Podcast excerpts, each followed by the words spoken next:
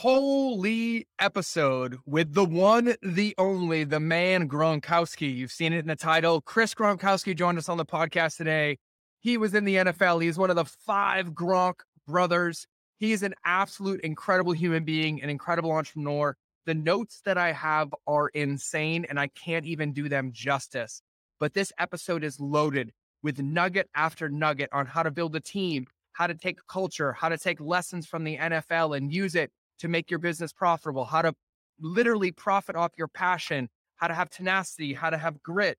If you want it, you have to get it. Find a way to do it right, or you're going to be doing it again. The dark side of being a professional athlete. Have you ever created the shared reason for your team to exist? Probably not. And I'd recommend listening to how. Are you preparing yourself to ensure that you win?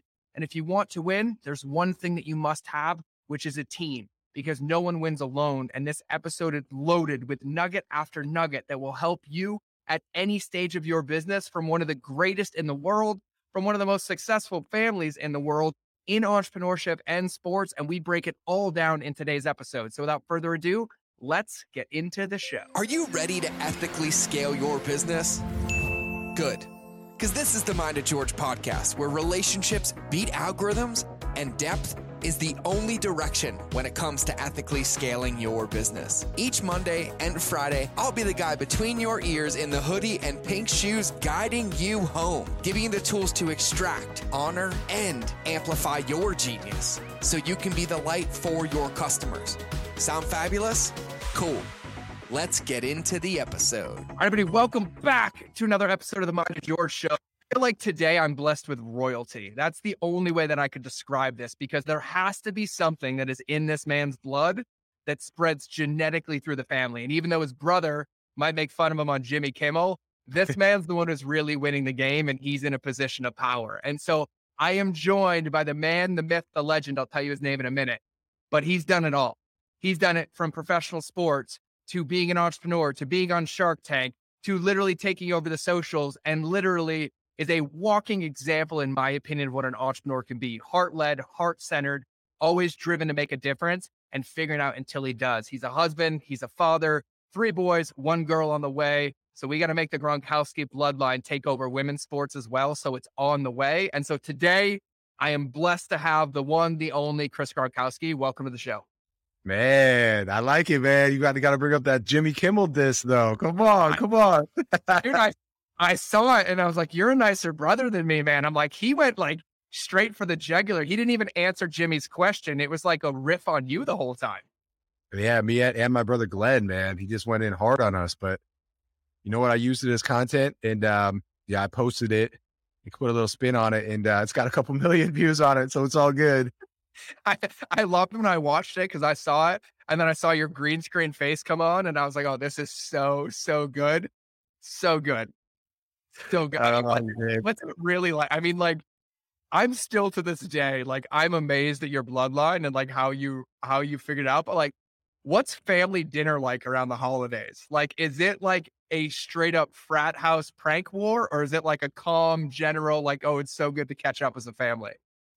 I mean, now like man, we haven't ate together as a family in a long time, just because you know we were playing uh, different teams and everyone's all over the place now. But you know, back in the day, it, it was mayhem, man. Like my mom would try to cook Thanksgiving Day dinner, and uh, you know we'd eat half of it before you know it wasn't even finished. So uh, everything was all about competitions. We would literally compete over who could eat more, you know, who could eat faster.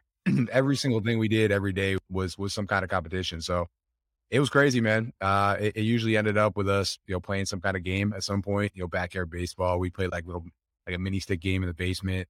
Uh, it always ended in a fight. That was it. Like it was going to end in a brawl every single day because you know if you lost, you know, you were pissed, you're gonna fight, but if you won, you you had to rub it in and make sure they knew that you won. So it just led to a fight every single time. Oh, it's like reality TV before it existed. Your entire home was designed to bring out the best and worst of everybody, so everybody wins. Yeah, bed. You take five boys, and then you also bring in like you know, we we were the house where all the friends came over too. So it wasn't just us five; it was us five plus you know a couple friends each, and there's always something going on at the house. And, you know, you would try to beat up your older brother, but we were all two years apart. So it was hard to beat your older brother up. So then you kind of, you go after his friends. You try to fight his friends instead. So it was always some kind of good action going down, man. It was always, always something happening at our house. I love it. And now, are you are you the second oldest? Or are you the oldest? No, so I'm the middle of the five. Oh, so you're dead middle. Dead middle. Yep. Okay. And so the oldest one, like who was it? Like, was it your dad or your parents that like got you into sports, or were you all kind of like into sports at a young age? Yeah. So I mean, our parents pretty much made us play sports because they didn't want us in the house. It was like get outside. Yeah, like it was, it was way too much. So my mom would always just say, like, go outside and play. Like, you guys aren't sitting inside. You're not watching TV. You're not playing video games. Go outside, get your energy out. Like I can't handle you guys in this house. And we lived in a small house. We all had bunk beds, so it, it was mayhem. So you know, it was all about, okay, get home, do your homework, get outside, have fun, play. And you grow up in a neighborhood with a bunch of kids and, you know, we didn't have like fences or anything. You just walked through each other's yards. You showed up at each other's houses. Yeah. That's how it was. So, and we played football, baseball, uh, really everything in our backyard, but we didn't actually play a structured football until high school. So, oh, okay. Uh, yeah, it was a lot of hockey. We grew up in Buffalo, New York. So we played a ton of hockey, uh, and a ton of baseball. And really, it was just all about playing different sports, competing against each other, and we just learned how to be athletes. Really, at the end of the day. Yeah, I love it. And then for you, NFL, and then one of you, baseball, right? Yeah, the oldest brother never played football. Um, he was he was smaller, I would say, I guess, in high school. He just he's probably 6'2", 165 pounds. Just um, went out his senior year. My brother was my my second oldest brother was the starting quarterback. He threw him a pass, it hurt his hands, and uh, he decided he wasn't going to play football anymore. So uh, he ends up going to college and, and playing baseball and, and, earning a full scholarship. But um, grew grew about four inches in college and put on about sixty pounds. And you know comes back and was like, "Man, I should have played tight end." Like, yeah, kind of kind of blew that opportunity. Oh, I love it. I love it. Yeah, this, you're like a house of giants. Like I'm like, oh, I can't wait. One day, like if I show up at Gronk Beach, I'm like all of you. I'm like, I'm I'm five seven on a good day, depending on gravity that day. Man, yeah. So it's funny because like all the photos of us together, I look small. And so I get asked all like when people meet me, they're like, "Man, uh, how are you so big?" I'm like, "What do you mean?" Like, "Oh, like in all your photos, you look tiny." I'm like, "Yeah, I look small because I'm next to my brothers in every photo." So they, you know, Rob, Gord, Dan, uh, you know, they got five inches on me for the most part. So I'm I'm six two, you know, played at 240 pounds, and um, you know, I'm I'm the small one in the family. I yeah. Yeah, that's incredible. Your mom did a really good job. I would have loved to know food bills back in the day, but luckily we're entrepreneurs so we can make it. I love that, dude. Yeah, so my mom was like a, a full time chef, and uh, also like a, a full time uh, Uber driver. I guess is what you'd say. Uh, I don't know. Actually, it, it, it, you know, I mean, it was it really was like trying to get us to practice every day, to school, multiple teams. You got five kids trying to feed us. We ate every single meal at home, or she packed every meal for us because we didn't have a lot of money, and you know we we couldn't go to restaurants together. Uh, you know, mm-hmm. just for her to control us at a restaurant was pretty much impossible. So we had to eat at home. Uh, I, and, and I don't went, think still I would take the Gronks to a restaurant or I'd have to rent. yeah, man. So you know, the, between the having no money and also just uh, you know not being able to control us as kids, it just was never happening. So she used to use it as kind of like this incentive for us to behave for a month. And uh, we'd actually go to Denny's, and there was the one ninety nine you out of your mind special. And uh, yeah, once a month, if we all behaved, we didn't like you know do anything really bad or get into any like massive, massive fights, we'd be allowed to go. And like out of the full year, we might go once. And uh, usually what would happen is like we get halfway there and my mom would turn around because we're all fighting in the car. So it, it, was um, every year, like as I have kids now, I'm like, how did my parents possibly do this? And, uh, and why, like, why did you, why did you keep having kids? Like it was such mayhem. And, and when you think about it too, like there was no cell phones either. No. It's like trying to, trying to like pick us up or like drive us to practice or like she physically couldn't bring each and every one of us to every practice because it was impossible you know, we were playing multiple teams.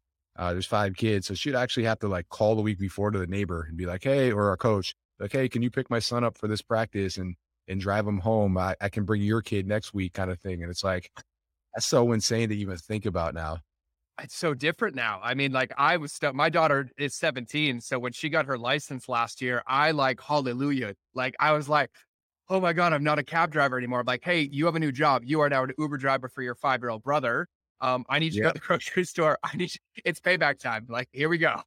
Yeah, dude, that's that's so, it's actually really nuts to think about. Like, hey, come home when the streetlights turn on. Like, just yeah. walk into Jimmy's house, like borrow sugar from the neighbor. Like, I remember we would play street. I grew up in New England, right? I was in, I actually was in Foxborough growing up. So back then, everybody played hockey. So in the summer, we would just play street hockey all day, and then we'd go in whoever's house and steal all their cokes from their parents, and we would work out for like 10 hours and we would just down Coca Colas. And we're like, oh, I wonder why I'm not a really good athlete right now. such a different world, dude. It's such a different world. So I love it. And then, so you went from that and then college. So football, high school, football, college. And then did you get drafted right out of college? So I went uh, went into the draft. I went undrafted. Uh, I signed as an undrafted rookie. Uh, same process as being drafted. You just don't get as much money. oh, oh, okay. Get it. Yeah. So, um, you know, the within an hour after the draft ended, you know, I got a call. I signed it with the Cowboys, and then it's the same process. You know, you're going, um, you know, into off-season training. Uh, you're going into summer training with all the other guys who did get drafted, uh, and at that point, you know, right into camp. And um, you know, the difference is, is you have a lot harder and less chance of uh, making the team. Is what it comes down to. Uh, you don't get a nice signing bonus. You're kind of uh, a one and done kind of thing. You know, if you don't make it, you know, it's probably your last chance you're ever going to have. So I knew that going into it. And, um, you know, it was kind of this mentality of, you know, there's no option for me at this point. Like all three of my other brothers got drafted. My younger brother went second round. And I was like, man, if I don't make this team, that's all I'm going to be asked for the rest of my life. Like you the whole family made it. You know, what, what happened to you? So, uh, complete your mindset, man. Like you can't have a mindset like that. You know, people ask, like, did your your brothers help you get to that level? I'm like, yeah, they did because if I didn't have three brothers that made it, I wouldn't have had that mindset. You know, it, it would have been a lot easier to just say, man, like this is tough. I wasn't drafted. It's not it's not cut out for me. But th- there was no chance that I could say that at that point. You know, we had bloodlines that all made it, and uh, yeah, there was there was no excuse at that point not to. So, uh, mindset was I was a different person. Yeah, I was going to do anything and everything I possibly could to make that roster. Yeah, man. I, I I actually think like I've consumed a lot of your content. Like we had the pleasure of like connecting, and then I was like, God, you're like my spirit animal, like from another mother. Like I love you, but like you're the way that you view things and your tenacity and the way that you think about concepts and the even the content that you put out. Like I love that whole like it's like if it's up to be, it's up to me kind of mentality, right? Like I'm in charge of my destiny. I control what I put into this. Was that something that came like through your childhood or is that something you kind of found in college? Was there like a moment where that like switch flipped for you? Was it the I'm the only one that didn't get drafted? Like what was that like for you? Man, I mean, I, I think it was just the way we were raised. Um, yeah, I think you can see with all of our brothers, you know, there's five boys, you know, it, it's hard to see a family with five kids that are all successful. Uh, and our family is. I mean, a lot of people don't see it now, but my dad's been in business for 32 years. Uh, we all went into the business world afterwards. You know, Rob's not done yet, but um, he's he's made made a lot of really good business decisions already himself. But um, you know, our bar- our parents taught us really the value of a dollar and the value of hard work at a young age. So uh, nothing was ever just handed to us. Uh, at first, it was because my parents didn't have any money, but once they did, it was still the same way you know, if you wanted to go to college, it was, hey, cool, you, you can go to college, but you better get a scholarship or you better pay for it. And my dad, you know, his whole thing was, I'll help you. You know, if if you want to get there, I'll give you a loan, but you're going to pay me back. So it was never, hey, here's the free car. It wasn't, you know, there's no chance we get a full scholarship. We can get a free car. It was, hey, come to work for me, uh, deliver treadmills and, and ellipticals on the weekend, and buy your own car. You know, that's that's just how it was. So uh, with that, I, I, mean, it's hard to do, uh, and, and, I have kids now, and you know, I can give them the world, so I understand how hard it is now. But um, when you do that, you you really teach them how to work for it. You know, that you teach them the value of a dollar and, and, what it takes to be successful. So I didn't know anything different. You know, I, we had a paper route when I was ten, uh, umpiring when I was twelve. Uh, yep. Yeah, so. Uh, you know, at 15, I was working for my dad delivering treadmills. Uh, at 16, I was driving his trucks. And, uh, you know, at that point, it's like, I don't know anything different. All, all, I know is, you know, I have to do it. I have to get it done. I have to find a way to get it done. And, and you know, you just, that's the mindset. It, that's you're you're gonna find a way to do it right, or you're gonna do it again. So yeah, we learned at a young age, and I, and I think that just really helped all of us be successful. Not not even just in business. I mean, think I think sports too. You know, it all transfers over, and my parents just did a really good job of, of really teaching us that skill at a young age. God, I mean that like you want a one liner for me, like I'll put that shit in a fortune cookie. Find a way to do it right, or you're going to do it again.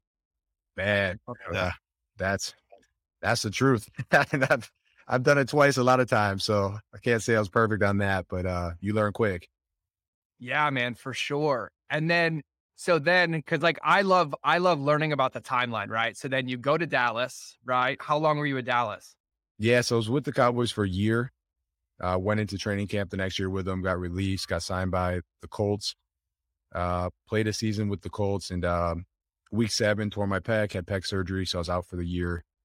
Uh, came back from it, got traded um, in in the off season to the Broncos, and um, played with the Broncos for a year, and then uh, had a three year contract. Contract was up. Uh, at that point, I, I, signed with the Chargers, went into camp with them. Uh, high ankle sprain in camp, signed an injury settlement, and um, you know tried to come back from that, and uh, had a tryout. Ran a forty yard dash on the third step, ruptured my hamstring, and uh, it was either have surgery and try to keep playing, or you know just just walk away from the game and let it scar down and just live a normal life. So uh, at that point, it was almost a blessing in disguise, man, because it's your identity. It's hard to walk away from. And uh, for me, that finally was just kind of like, hey, you know, you're good, man. It, it's time to go to the next step in your life. Yeah, man. And what what would you say? Like, and I I have I actually have quite a few friends that played in the NFL, and I always love asking this question, and I'm always shocked like the answers I get. Like, for you, like thinking back on that like career, like what was one of the most challenging things about being like a professional football player?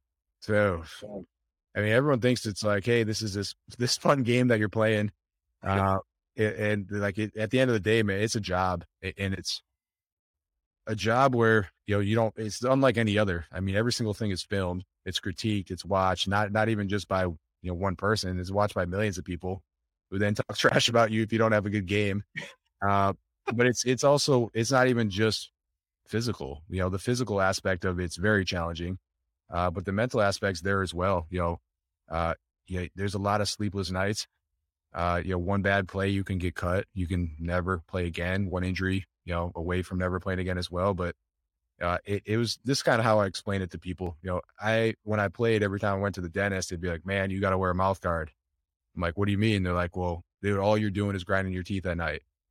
And that's that was you know I was so stressed out. Uh, I just grind and grind and grind. I sleep like four hours a night because if I missed, you know, if I came late I guess one minute I was going to get fined a thousand dollars, and I, you know, for me as a bubble player, I was probably going to get cut. Uh, so you know, being late to practice, you know, you just keep waking up throughout the night. You know, I can't be late, can't be late. That's all you're thinking about. Thinking about the play from the night before, grinding the hell out of my teeth, and uh, you know, when I finally was done playing and I slept in for one day with no stress, no pressure, any of that, it was like, wow, this is a feeling I haven't felt in years. Uh, all that stopped, like the whole like grinding my teeth, all that was was done. So it just shows you how much pressure is really on you, man. Like it is a game. You know, you, do love the game, but at the end of the day, like there's only one game a week. Yeah, and, and the rest of the week it's a job. And it's you know, it's a physical job where literally you're playing injured or hurt the whole time. And, and the whole name of the game is just staying healthy. You know, how can I recover, get ready for the next week and uh and ball out again. So uh man, it's it's challenging. It's for sure challenging. Uh I don't know how guys play for like 10, 15 years, especially at a position where you get hit uh, and you're taking hits every single day. Cause man, it's hard waking up at 6 a.m., 5 a.m. every day, just hurting and, and still just dragging yourself in there and just going at it each and every day, man. So yeah, it's, it's cool. At the end of the day, I'd never replace it. People are like, man, why would you, how can you complain about that? I'm like, I, I never complained about it. It was one of the best things that could ever happen to me. It was my identity. It's helped me so much after I've been done playing. Uh, yeah. And the money from it, you know, even though I was the lowest paid player possible uh, in the entire league, uh, it still helped me leave with zero debt, with you know a good stack of money in the bank. I wasn't a millionaire. Uh, you know, I, I, didn't have millions of dollars. I wasn't set for life, uh, even though I started for three different teams for three years. Uh, I got pension, I got 401k, I got all that, but I still got to work. I still have to have a, a, whole career in front of me after that, but it set me up to then do what I wanted to do. You know, I was able to take that money and invest it into a business and grow the business. And, you know, without that money, it's hard. You know, it's, it's very hard totally. to get. And it's, and, and it's hard to take that step and put all that risk on something when you don't have it. So it was, a, it was the biggest blessing I could ever had. I loved it. Um, at the same time, it was the hardest job I'll ever have. That's, that's for sure. For sure. Yeah. I, I always think it's interesting, you know, cause I, I, it's weird. Like I, I didn't have a professional athlete bone in my body. Like I, all midget of me, I'm wider than I'm taller. Right. I'm just, I was built to be a short fullback. Right. So I was like, oh, there's better things in my life. Right. Weightlifting was one of them. CrossFit was one, but it's the same thing for me. It's like, you know, I was in the Marine Corps for 13 years. And if you ask me now, I'm like, I don't know why I did it. Would I ever do it again? Like from this point, no, but I wouldn't change it for the world. Like there's those moments, those experiences. And I was like, and like similar to like, what's it like? I'm like, well, until you're having to pour Tabasco in your eye to stay awake on a machine gun in the middle of the night so you and your friends don't get killed, it's kind of hard to understand. And they look at me like I'm crazy. And I was like, but that's like one of the favorite memories I have from my life is the fact that I'm here to tell you and the story that comes from that and the the resiliency and, and the the perspective I think was a big one for me. And, so I get and, it, man. And the people you meet, man. I mean, you're, you're a team yep. as well, and um, you know those are the memories you remember forever. Is you remember the tough times, and you remember the people that you went through those tough times with. So you know, those are those are the memories that I'll I'll never forget with the guys that I, I was just battling with that were also, you know, undrafted or just, you know, making the team. And, you know, you're sitting there on cut day, like, man, what do you, what do you think? What do you think? And those, those memories last forever, man. So when you go through tough times with tough people, you become friends for life. Yeah, man, I love that. And also, I have a question about that. So like I I've actually worked with some professional teams as clients of mine and so I've I've had this like behind the scenes thing and one of the things that shocked me the most was how transactional in nature the entire thing is. It's like you on a piece of paper on a wall are just a pawn on a chessboard. But yet the way that it's portrayed to the world and the paradigm is like, oh, there's these, they're the greatest. We take care of them and it's boom. And I was like, that's not how it really is. And so, you know, when you think about that and the identity of like, I'm a professional football player, I'm an athlete, but yet at the same time, you kind of have to self create that identity because they're, you're dispensable in their world. And so, have you carried any of that over into now entrepreneurship, like how you lead a team, like how you build your company, how you create culture? Like, have you carried any of those lessons over, like good or bad, to kind of change what you've done with Ice Shaker? Yeah, for sure. It took me a long time to do it too, which um, I, I I wish I kind of sat back and thought about it more. But yeah, I'm in all these amazing organizations. You know, a football team isn't just the players in the locker room. You know, there's mm-hmm. a whole front office behind it. Uh, it's pretty impressive how they work and, and the operations behind it. But when you're a player, you don't think about it like that. You know, you're there to do your job and, you know, you're there and you don't even think about the front office and all the things behind the scenes that have to go down for a football game to happen. So, uh, you know, what I, what I tried to do in business was I tried to replicate that feeling I had as a player you know, you walk into a locker room and everyone's there for one reason. You know, they're there to be the best player they can and, and to win football games. Uh, and then you get into the business world and you find out really quickly that most people aren't there for any other reason than themselves and to, you know, try to make a paycheck. And, you know, they're not there to, to try their best uh, to help the company win. You know, they're there to just get by and, and, and get a paycheck. So, uh, the way to change that culture though is to kind of make it similar to a locker room you know get that same feeling You'll make it so that everyone's included everyone feels like they're a part of the team and everyone knows how to win. Uh, so it took me it took me at least three years to finally realize like hey there's, there's really no difference here. It's the same thing business and a team the structure of it it's the same thing. You just got to find a way to, to make it the same. You got to find a way to get everyone aligned and on the same page to want to win. You got to give them the tools and, and the structure to you know know what it actually means to to get to that next level and, and be successful and hit their goal. So uh, that was a lot of that. It was on me man. You know we started something from nothing. It just grew and grew and grew. I never you know knew uh, or been in like a corporate structure like that before to kind of know uh, what it should be like and, and how to set goals for people. And it just, you know, it's just something that happened and just kept going. So uh, I had to learn and kind of step back at different stages of the business and just say, hey, you know, I, I can't be the player anymore. I have to be the coach at this point. You know, I have to coach this guy. This is my assistant coach. We got to come together as a team. Let's just structure it the same way. And, mm-hmm. um, you know, once we did that, the culture completely changed. Uh, we found ways to incentivize people um, as a team instead of as individuals. And right when we did that, it was all about how can we work together to win as a company. And it was incredible once once that happened. So, uh, man, I, I wish I did it earlier, but anyone like in any organization right now, if if you're walking in and it doesn't feel like a team, or you know, like you're walking into a, a locker room and it doesn't feel like everyone's trying to win, you got to do something to change it. You got to find a way to realign everybody's goals so that when you walk in, you're like, yeah, man, I'm back. Like, he, you know, any level, it could be high school football, whatever it is. Everyone kind of knows that feeling when they walk into, you know, a locker room uh, or an office and everyone's there for the right reasons.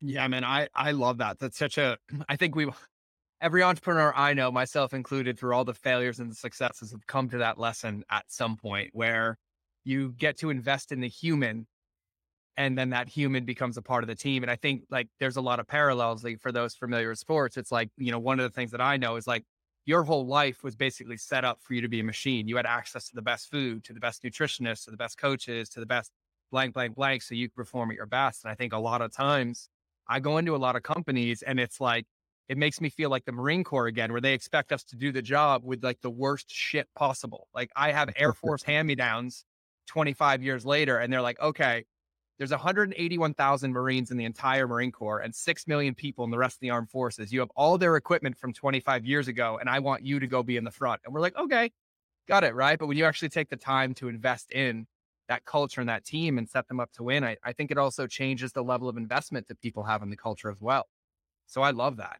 I love that, man. So I, I don't know this, and I've actually, I never bothered looking into this because I've just known you as post ice shaker right? Like I I caught you after Ice Shaker was started, but like where did the idea come from? Like where did that happen? Like you're at the Chargers, you're there, you're you're kind of in there, you pull your hammy or your ankle sprain or whatever. Like what was it?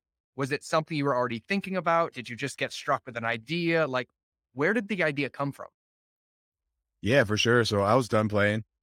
I was actually working my, with my wife on a, a, business that she has called Everything Decorated. We are doing personalized gifts, and um, it was really successful. We are actually making more money doing that than I was in my NFL career. So uh, it did really well. And at the end of the day, it, it, it just wasn't my passion. Like I didn't post about it. I wasn't on social. I didn't tell people what I did. When people asked, it was kind of like, yeah, I'm kind of doing my thing. You know, everything's cool. And um, you know, realize like, hey, at some point, like I got to get back into sports and fitness. Like that's, that's where I belong. That's what I grew up doing. That's what I'm passionate about. So, uh, about five years after I retired uh, from the NFL, I was working out and man, I had a plastic shaker bottle. It was hot outside in Texas and I get to the gym, it's sweating everywhere. I'm actually making like little sweat rings on the ground in between each, each set of bench. And uh, I think a sip of it is warm. It smells awful. And I'm like, man, like there's got to be something better out there. So go home that day and um, there is there was insulated bottles. People like there was insulated bottles, right? But there was none that had like a, a top that was big enough to pour supplements into. Uh, there's nothing to actually blend it. So you can get one with like a little tiny spout on it. You can take like a funnel and put powder into it. It's gonna clump up, and then it's gonna be impossible to clean. But um, yeah. so before I had an ice shaker, I literally have hundreds of these funnels because I could never get supplements in a bottle. Yeah, so there's and and even if you could like the the I mean a lot of people still do that. They put it into like the plastic, you know, water bottles or whatever, but uh I just wanted something really that I could use all day every day. You know, what I was doing was I was taking something that was insulated, bringing it to work. Uh, then I was running home to get the plastic shaker bottle to mix up the pre-workouts or BCAAs, whatever it was. Uh, and then I was changing, getting home, like using another cup. I'm like, man, like I'm such a simple guy. Like I just want one cup I can use all day, every day, like everywhere I go. And that was kind of the idea. You know, let's make one cup that I can use as a water bottle. I can bring to work, or I can bring it to the gym and I can mix powders in it. Uh, or I could bring it on the airplane. I could toss in the pool. You know, I could do whatever with it. I can just sit at home. I could take the top off and use it as a wide mouth, you know, cup. You know, whatever whatever I needed, I could do it all in one cup. That was kind of the idea. So, uh, started it really passion for myself. Uh, had no idea where it would go, and uh, had a game plan behind it. You know, I had I had an email from my agent asking for uh, current or former NFL players that might want to get on Shark Tank. So when I kind of started it, I was like, man, I'm going to go back to this email at some point. But first, I got to make a, a sweet product that I actually have some kind of proof of concept behind. And uh, started on the upstairs of my house, side hustle, and worked for my wife. I'd come home and you know I'd check the emails. I'd send out the product that sold, and on the weekends I'd go to shows and um, you know I'd try to sell as much as I could. And every every minute I had at spare time, I was trying to work on the business. You know, figure out little things, jump on YouTube, like you know how do I how do I Photoshop this item you know, how do I how do I rank up on Amazon? Like anything I could possibly do, I was trying to do. And it's so funny looking back at how bad it was at first. But that's kind of like that's kind of what you do at first, man. I spent no money on advertising. I was just trying to organically grow something and uh shipped it out of the upstairs of my house with no overhead. So it was all good. And uh about three months into it was when I I applied for for Shark Tank. I had about twenty five thousand dollars in sales, and I was like, man, it's let's see, let's see what happens here. And was able to uh, get through the submission round. And uh, it was a big process go leading into that. So when I when I pitched that three months into the company, they said, "Hey, the next time we record is in three months in June." So I kind of had this this three month window to sell as much product as I possibly could. So I had the 25 from the first three months. I was able to get it up to about 80,000 over the next three months and get on the show. And uh, put a whole game plan together to ask for a million dollar valuation. I I love it. And one of the things I love the most is didn't you watch like every episode and write down every question that they'd ever asked? Yeah, so I, that was that was a huge blessing. I mean, I wasn't the first episode, uh, you first season. You know, we were season nine, so yeah. I can go back and and I was already a huge fan of the show. I was already I probably already watched like eighty percent of them, so the 20% I didn't watch, you know, I, I, found and I just watched everything in series and um, wrote down every question they had. So I knew the personalities of each and every shark. I knew the questions they asked. I knew the questions I couldn't answer off the top of my head, and I had to find out, uh, you know, some more information on. And, and I did, and I kind of memorized every single possible answer uh, to every question they've ever asked in the past. And uh, the big question mark was was Alex Rodriguez though. You know, he'd never been on. He was a guest for that episode. They do tell you ahead of time that there's going to be a guest, and then um, you know once they solidify it, they do let you know who the guest is, so you can kind of do a little bit of homework on it. But the guy was, you know, there was no information on him. Like you know, he was coming off his baseball career. Uh, he had like you know A Rod Corp. No one really knew what A Rod Corp was. There was like no information on it anywhere. So he was he was kind of a question mark, but besides that, I could I could answer any question that any of the other sharks had ever asked in the past. I love it, man. Yeah, I think um, I have a lot of friends and companies of mine that have been on Shark Tank. I don't think people know how rigorous that is either. Just the submission process, the videos, the approval process, the filming. I mean, how long were you actually in the tank filming? Yeah, so the, the due diligence to get there is is rough. Like there's a lot of paperwork, uh, a lot of back and forth, and it's a huge process. But um, going into the tank, yeah, they show the best eight minutes or whatever it is, but you're in there. I was probably in there for, I would say close to an hour. Yeah. Uh, 45 minutes to an hour. It's hard to tell because time flies when you're, you know, in in a huge moment, but, uh, yeah, they're going to ask everything. Like they, they didn't just invest and give me an offer. I mean, it's a real deal. I mean, they're going into season 10. They know exactly how it works. They know how much work it is too, uh, to invest into a company. There's so much paperwork, due diligence, all that. And then you know, they still have to put a lot of time and effort in, uh, either personally or you know with their company that they hire to kind of help you. So there's a, there's a lot there. You know, there's a ton there. So for them to just say like, oh, it's only fifty thousand dollars, and you know, for us, like it was seventy five k per per shark. You know, Mark and Alex both put in seventy five k, but all the work and the time and all that that goes with it, like eh, it's a lot, man. So if you just go and, and throw it at every single company that goes up there, you're gonna waste a lot of time, a lot of effort, a lot of money, and you're probably going to get burnt out pretty quick. So by season 10, they had it down. You know, they were drilling me with, you know, every question possible. Uh, they knew, you know, what I did in, in high school. They knew my first jobs, all my jobs. They, you know, they knew what my degree was. You know, why, why I didn't, you know, I was actually committed to uh, University of Penn at first. I was going to Ivy League. You know, why didn't I go there? What was my decision behind that? Like all kinds of crazy questions. And it was like, man, these guys go pretty deep. Like they want to know who I am in my personality and, and how hard, uh, you know, I'm, I'm really going to push this thing. So I was pretty impressed with uh, the actual process. And the end of the day, man, it's real money. it's their money and they're really sending it over. They're really investing in you and they're really putting their time and effort into it. So it all makes sense. But yeah, man, I would say a solid hour of really getting to know who I was as a person. Yeah. And what would you say, like, as you did that, because you went through, you prepared a ton, right? You came through, you got close to a million dollars. Like they gave you 150 for 15% or something. Yeah. So we got a million dollar valuation out of it. Yeah. So what was your plan of like looking at that? You're like, all right, I've had $80,000 in sales. What was your positioning to be like, I have a million dollar valuation? That, that was the hardest part. Right. But if you have a way to explain it, then they're going to, they're to believe it. Right. And as long as you can arguably, you know, put some decent kind of argument out there, they're, they can't deny it because you're so early on, you know, you're six yep. months in, you know, you're making, you, we're profitable, we're making money. The proof of concept's there what is it worth? It, it's so hard to tell. So it's worth whatever you can argue it's worth at that point. Uh, so I did. I sat down with my dad and I was like, Dad, you know, how do how do I get to a million? You know, how do I get to a million on this? And he's like, Well, you know, if you value it at five x and you know, based on the sales you've already had, and you give yourself, you know, a, a twenty times multiplier from this show in, in growth, you know, that you're going to see over the next, you know, twelve months from it, which which we did you know, it would put you at this number. So I was like, that's, hey, we explained it.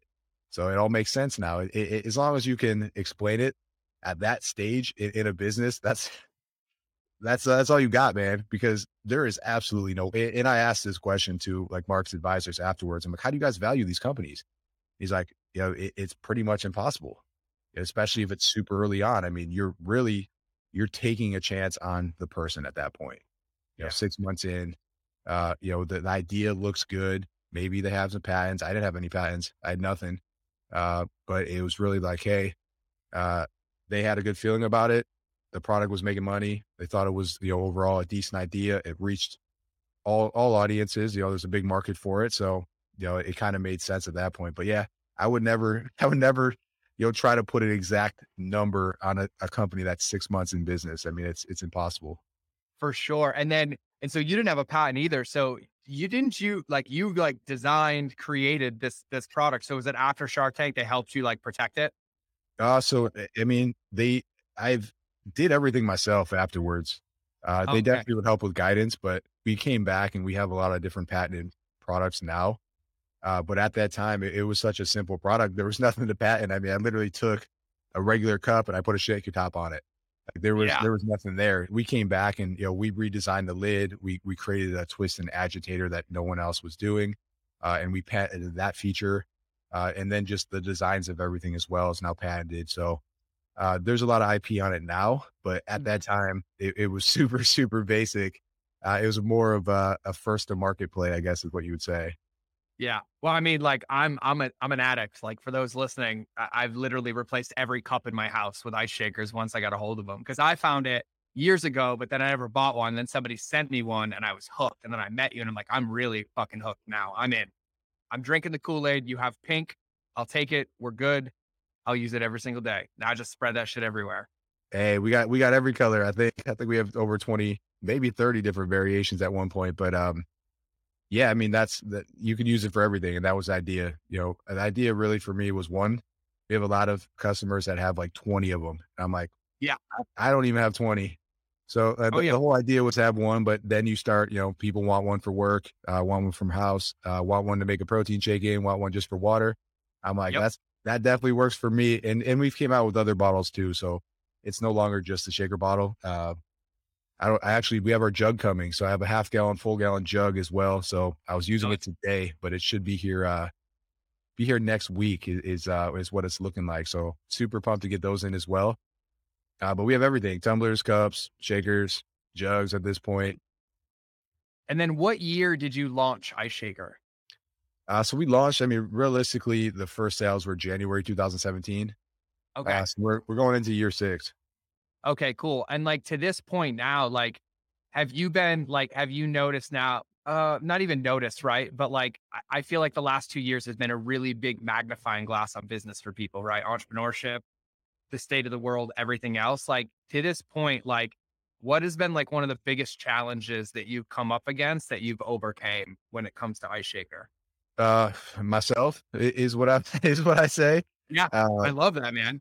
It's, eh, I mean, th- this is really what happened was, you know, I'm coming out of the NFL. I'm super competitive. Think of this idea. I think it's the best idea in the world. Uh, I, I want to do every single thing myself.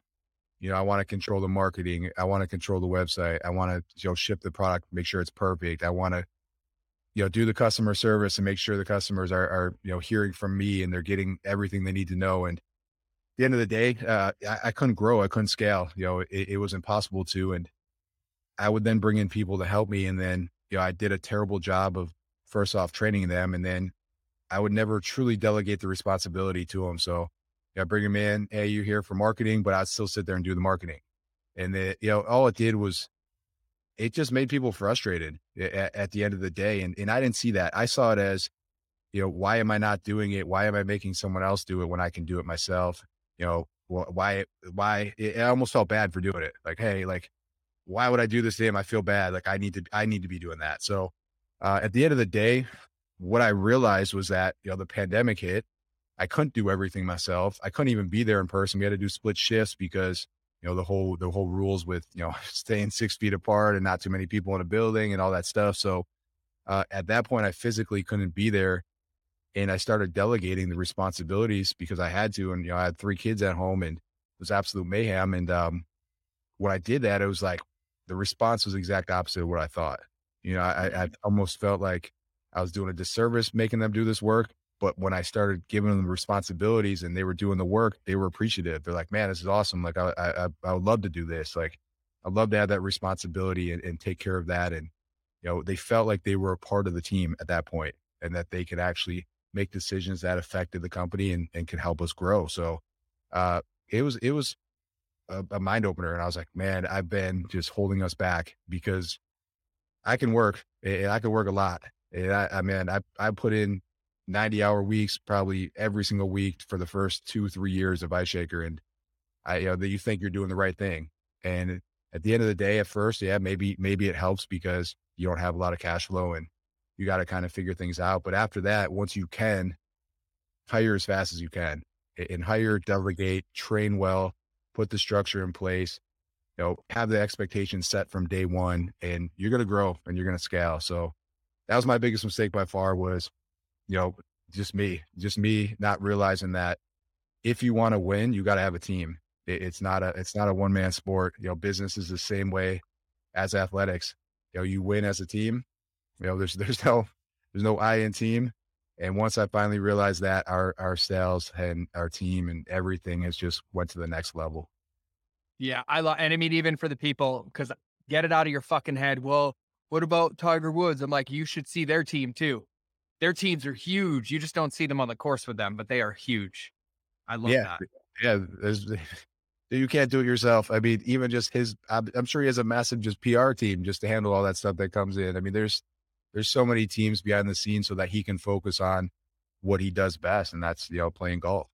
Well, and it sounds like too, like even that distinction even deepens what you said earlier about creating that culture. Like it gives people responsibility and ownership and and meaning. And then when you set the expectation and you help nurture to the results, then it creates that deeper team culture to where they're all invested in the outcome and the result, not just like, how do I get mine? Exactly. And, and that's yeah, what happens when you give them that responsibility. Now, I have a question about that. And I don't ask many people this, but I'm always innately curious. Like, as a team guy, right? Like, as a team guy, like, you know that somebody's heart nine out of 10 times is way more important than their skill set. Right. And so when you're hiring, when you're thinking for team, like, do you hire for team? Do you hire for culture? Do you try to find people that, that match the team dynamics or do you hire for skill set? Like, how do you go about that? Man, I, I, I hire by really a lot of it's feel, man. Like if I, if I have someone in the room and I'm like, this person is very talented, but there's no chance I could sit next to them all day, every day and work with them Eh, I'm not going to bring them in because I'm not even going to do that to my own team. Like if that person doesn't fit, I don't care if I'm not working with them. My other guy has to work with them or other girl, and if I can't stand them, you know, it, it's just not going to work out. It's not going to fit into the culture. So that's kind of how we look at it. Um, I think for the most part, you can fit at you. I mean, you can train someone to to do it uh, the right way. You know, it's going to take time. You got to put the effort into it. You got to have the structure and the game plan set out. Uh, but for the most part, most of the time, as long as they have the right personality, they're going to be able to do the job that you want them to do.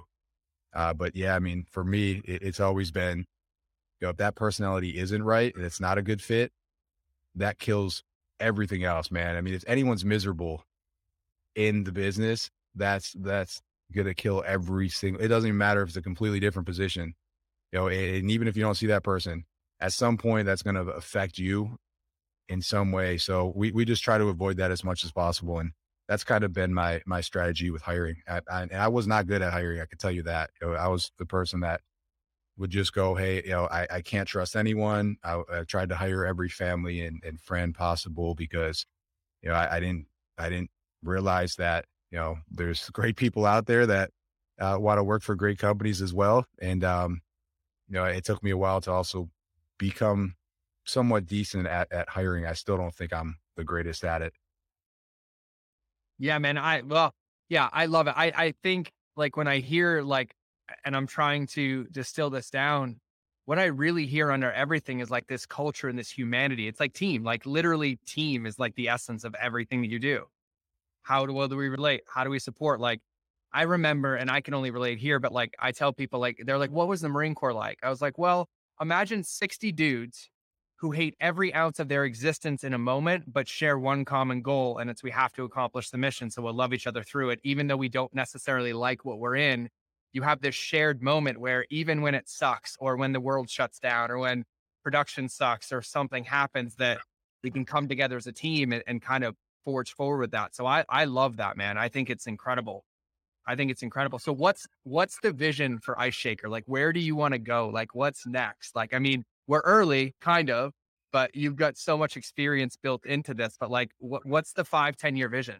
Yeah, man. Uh, if you asked me two years ago, there was none. So we're, well, and that we're making improvements big time. No, and that's, that's really what helped take us to that next level as well is if you have a path and you have a game plan, you're going to, you're to be successful. You're going to know how to also adapt to if you need to. So uh, we do, we have a really good game plan. Uh, you know, our, our, our goal every year is at least 30% growth. Mm-hmm. Uh, once we put this game plan in place and, and we put the steps in place to get there, uh, we've hit that we've hit that goal every single month. Uh, we've exceeded that now every every month for the years that that since we put that in. So uh, it continues to grow this year as well on the same pace, and you know that's that's what it took. It, it took to you know let's put this game plan in place. If we're not hitting it, how do we adjust? Uh, if we are hitting it, you know how do we continue to get better?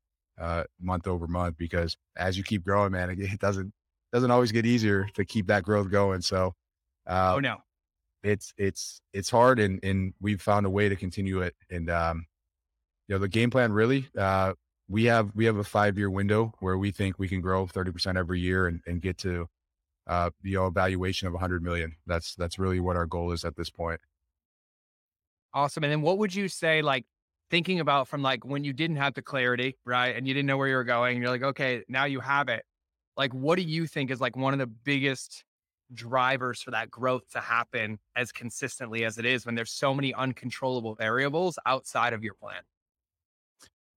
It's just, man, it's, it's, it's sticking to the plan is what it comes down to. Um, like that's, I mean, you have to have the benchmarks and we go back and we look at the plan and, and you know, it's every single week you know, we have a call sheet and, you know, weekly we're following up. We have quarterly milestones. We have yearly milestones. So, you know, if, if the first quarter goes by and we look back and say, man, we didn't hit any of these, what happened? You know, we're able to adjust and, and fix it.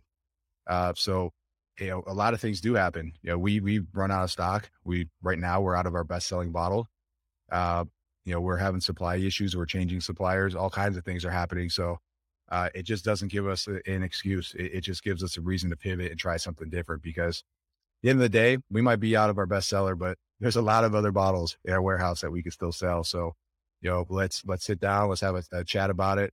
Hey, you know, we're, we're stuck on this bottle. You know, usually we hit the fitness market with this one, but you know, we got we got forty thousand of these in stock. So, how do we move these? What's the game plan for this month? How do we pivot into that? And this happened to us in the past. I mean, we're we're a small company still, so uh, we could fit 100, 120,000 bottles in our warehouse, but you know, when a, when a big company comes in and orders 10,000 of your bestseller, yeah, I'm not, I'm not saying no to it. So nope. at that point, it's, it's all about just pivoting, adjusting, new game plan, Uh, and and really, I mean, the overall game plan stays the same, but how do we get into different markets and and kind of pivot that way? So it's been good, man. Uh, if you don't have that plan, it's kind of like, oh, you know, um, I guess we're doing all right, or you know, things happen, so you know, we ran out of our best seller. But when you do have that game plan, you have those numbers to hit. Uh, it, it just it gives someone something to reach out to. I mean, the end of the day, you know, and we've seen it all the time. Like you can you can get you can pay someone as much as you want, but if you don't have goals in place for them, they're not going to be happy. Yep. And that's kind of what we've seen as well. But when we set milestones, you set goals, and you hit them, that's when people are actually satisfied, and and that's what I call winning for me is when my entire team hits all their goals. I love that, man. I mean, like I love hearing you talk and like listening and hearing all the parts of culture and team and meaning and humanity like that's embodied in even how you speak. Like you, you nailed it. Like all too often it's like, yeah, anybody can collect a paycheck, but paychecks don't make people happy. They have to feel like they belong, have to feel like they're part of something. And like really every time I ask you a question, it comes down to that. And I love how like tattooed into your essence it is because it's it's just the mark of like you living and embodying what it is. I I absolutely love that. I love that. So I have a very important question. Where are the best wings in the world? Oh man, I gotta take the hoodie off for this one.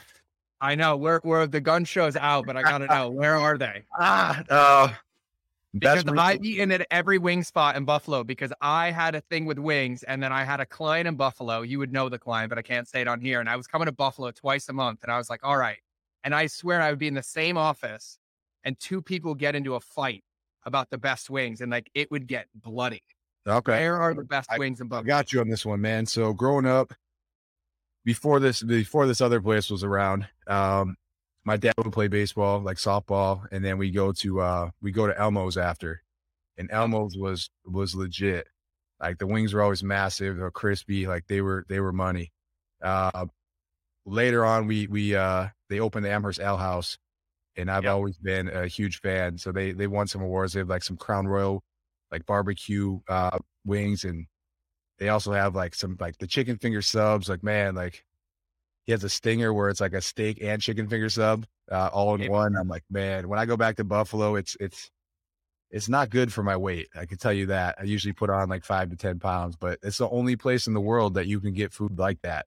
Uh, even the pizza, yeah. man, the pizza's different too. Like you in Texas here, you can't get like a like a mom and pop pizza. Like you're going to like a Jets or like a Domino's, Pizza Hut, whatever. But in Buffalo, it's not like that. Like every corner there's another there's, there's a pizza shop that isn't a chain. It's you know yep. someone you know it's a it's a family owned kind of deal. So grew up eating pizza like that, man, and it's uh that and the blue cheese just and the wings just a whole different world.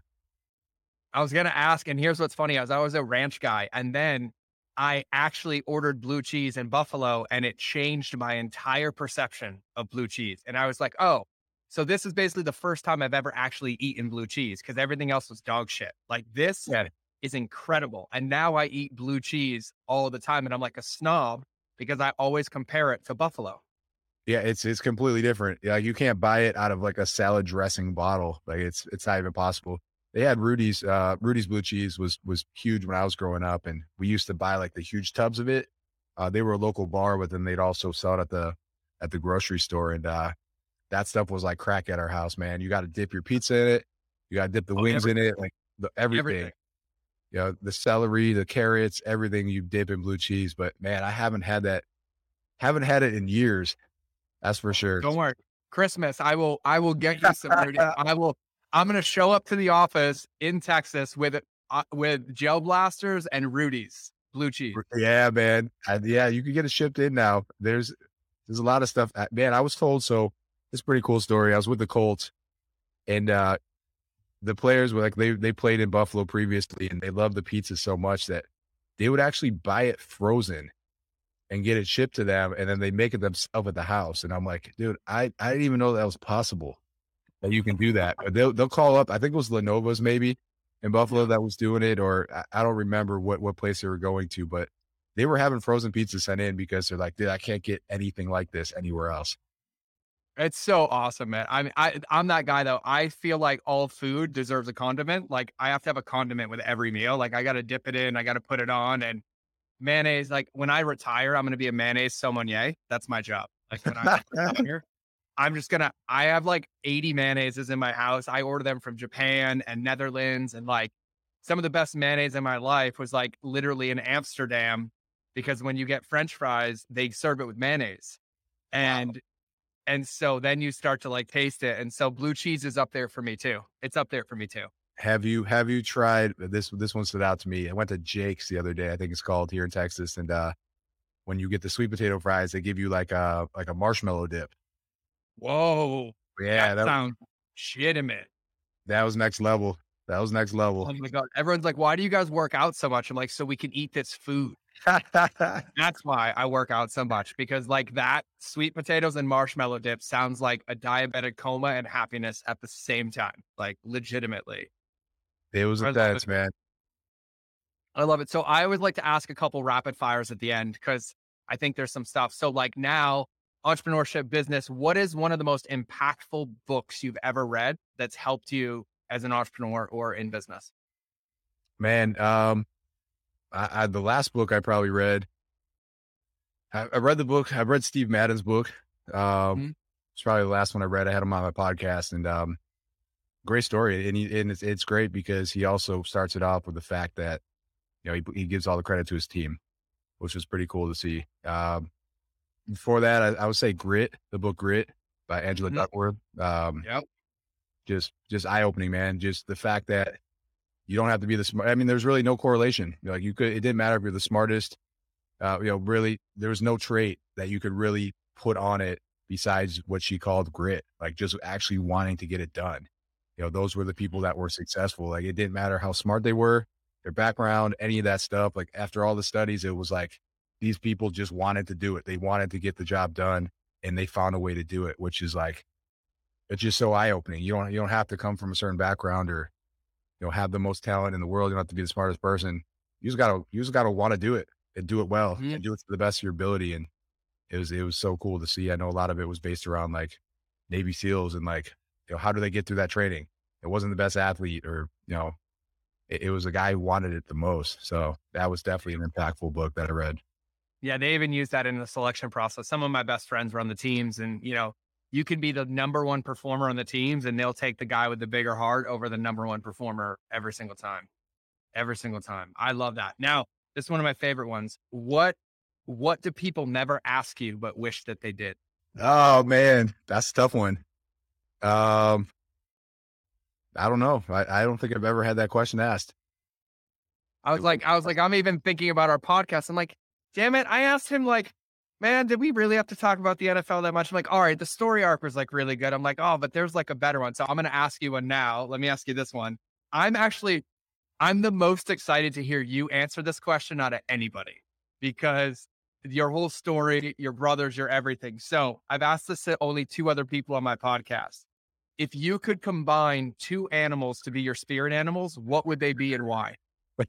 Man, wait, we're going hard on these. Uh, I don't know. That's that's that's a tough call too. Um, I, I, don't study my animals that well. I mean, I, I would say my traits. Um, you know, just for me, it's it's just consistency, always showing up.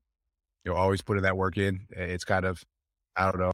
I, I think of like the honey badger, of just uh, yes, I like, totally see honey badger for you, bro. Yes, like that dude's just going hard. Like I did, I go to the zoo this dude's going like pacing full speed all day, every single day, like just just going ham. And I'm like, wow, that is impressive. And then people, you know, will be like, yo, how do you do it? And I'm like, what do you mean? They're like, you don't stop. Like it's, you know, you're you're emailing me at 5 a.m. and I'm getting email at midnight the same day. Like, you know, what's what's wrong with you? But um that mixed with mixed with I don't man, I don't know.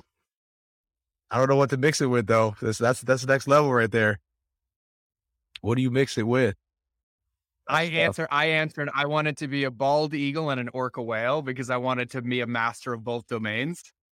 Nice. And so yeah, somebody asked me this question like three years ago, man, and it broke my brain. And I literally, we got done with the show, and I gave the answer. I thought about it for weeks, like weeks. Yeah, you you got to. Yeah, that's that's a question you got to think about, man. Because I don't I don't know my animals that well either, so I got. I, I, I, I think honey bat. I think honey bat. I think there's probably at some point a mythical creature named Gronkowski that's going to end up in some urban dictionary anyways because you guys are bred a little bit differently. So it might just be honey badger and Gronk like together. Yeah.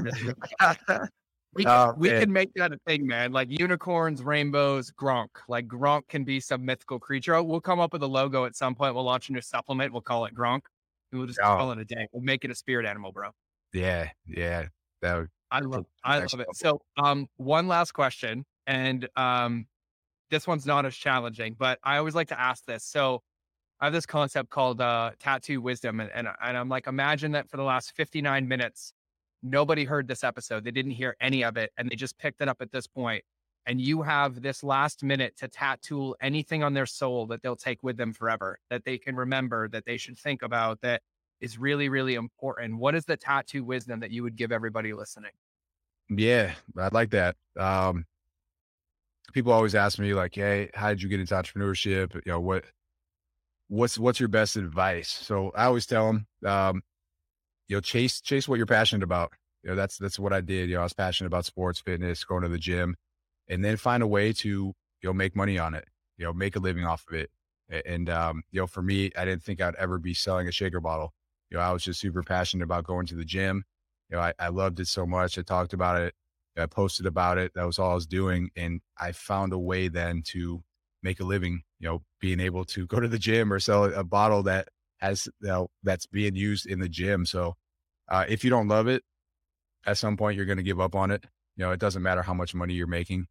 Uh, I can tell you, you know, day one, we brought in the bottles, 10,000 bottles know, you know, half of them were defective. I sat upstairs and upstairs in my house for three months with my father-in-law changing out every single lid uh, on the bottles before we shipped them out. So uh, at that point, like I said before, we were making a lot of money with my wife's business. I didn't have to do it. I did it because I was super passionate about it. I wasn't going to let it fail uh, because I love doing it. So if you don't love doing it, it doesn't matter. At the end of the day, you know how much money you're making off of it. You're not passionate about it. You're gonna you're gonna fail. You're gonna give up on it at some point. So pick something you love doing, uh, you know, kind of become an expert at it and um, start it as a side hustle until it grows big enough to go all in on it. So good. Such such profound wisdom and and so many levels of depth in that answer that would take a while to unpack. I couldn't I couldn't think of a better way. So uh, for everybody listening, by the way, uh, not only is he on the podcast, but I'm a customer as well. And I had a lot of them even before I emailed him, but they have my pink you can't get this one unless you come to our events anyways, but get one anyways. So, um, here's what I recommend everybody do. Number one, uh, and I'm going to give Chris a little props. Uh, I don't consume much content at all. It's one of my rules, but Chris's Instagram is extremely inspiring. He's putting out nuggets, wisdom, trolling his brothers. But what I love, man, is I love your heart. I, I really love the embodiment of like everything that you've said on this show and everything that we've ever talked about. I feel like you're a walking example of like you embody it all the way. And I feel like you're just constantly out there giving and serving and like really helping everybody play team. And so for everybody listening, um, I'll make this easy for you. If you want a link to Chris's Instagram, just DM me. I will send it to you personally, or you just go find him. There's not many Gronkowskis in the world. Uh, so Chris Gronkowski on Instagram is not the most difficult thing to find. Um, and then definitely check out Ice Shaker. Um, this is my favorite one, by the way, and you can fit a whole bottle of wine in it, just in case you didn't know that. So just in case you're you're on the road or you want to smuggle something in, uh, you know, it fits in the bottle. But we absolutely love these things, and so make sure you check out Ice Shakers as well. And uh, yeah, Chris, any any parting words of wisdom? Anything you want to leave everybody with that we haven't covered? That was a good show, man. No, I appreciate you having me on today. Uh, yeah, Brother, please, please, first amendment. Yeah, man. Yeah, check out my social. Drop me, drop me a line. You know, hit me up with a comment. If you listen to the show, let me know. We'd love to hear what you liked about it. And uh, if you have any questions, you want to know more, feel free to DM me. Uh, ask questions on my comments. I love replying back to questions. So uh, I love engaging with my audience, and, and that's one of my favorite things to do is answer back to questions. So please hit me up. Yeah, I love it. So everybody, you you literally now have a permission slip to slide into Gronk's DMs, and it's completely okay. So hit him up, slide in, and full disclaimer: George Bryant Enterprises has no control over the unsolicited messages you're going to get, but I will leave that up to you and them. But everybody, guys, make sure you check out Chris. Go to his Instagram, check out Ice Shaker. And as always, I will either see you in the next episode or you'll hear me in your earballs. But either way, we are out. So, Chris, thanks for being here, man. And uh, everybody, have a good day. Thank you for listening to another episode of The Mind of George Show. Please make sure you subscribe on your favorite channel that you listen to, whether it's in the car, on your run, or in front of the television. Make sure you leave a review to help other people know how much you love the show, and quite frankly, help me know how much you love the show because I read them all. And if you want five minute daily insider nuggets on business, marketing, leadership, mindset, or any other tool that you would need to build and scale your company, make sure you register for my invite only newsletter. I call it the Lightkeeper Lessons. I hold nothing back here and I share everything that works for me my friends and mentors, and thousands of my students around the world to thrive in life and keep our lighthouses shining brightly. We will eventually be charging for this, but for now, for you, because you're listening to the podcast, it's free. So if you want to sign up, go to www.lightkeeper.club, fill out the application, and then check your inbox because it's magic. You actually have to open the emails to get the gifts inside. Otherwise, you can get access to my Relationships Beats Algorithms Facebook community and other free resources on the website. So just go to www.mindofgeorge.com and I'll see you in the next episode.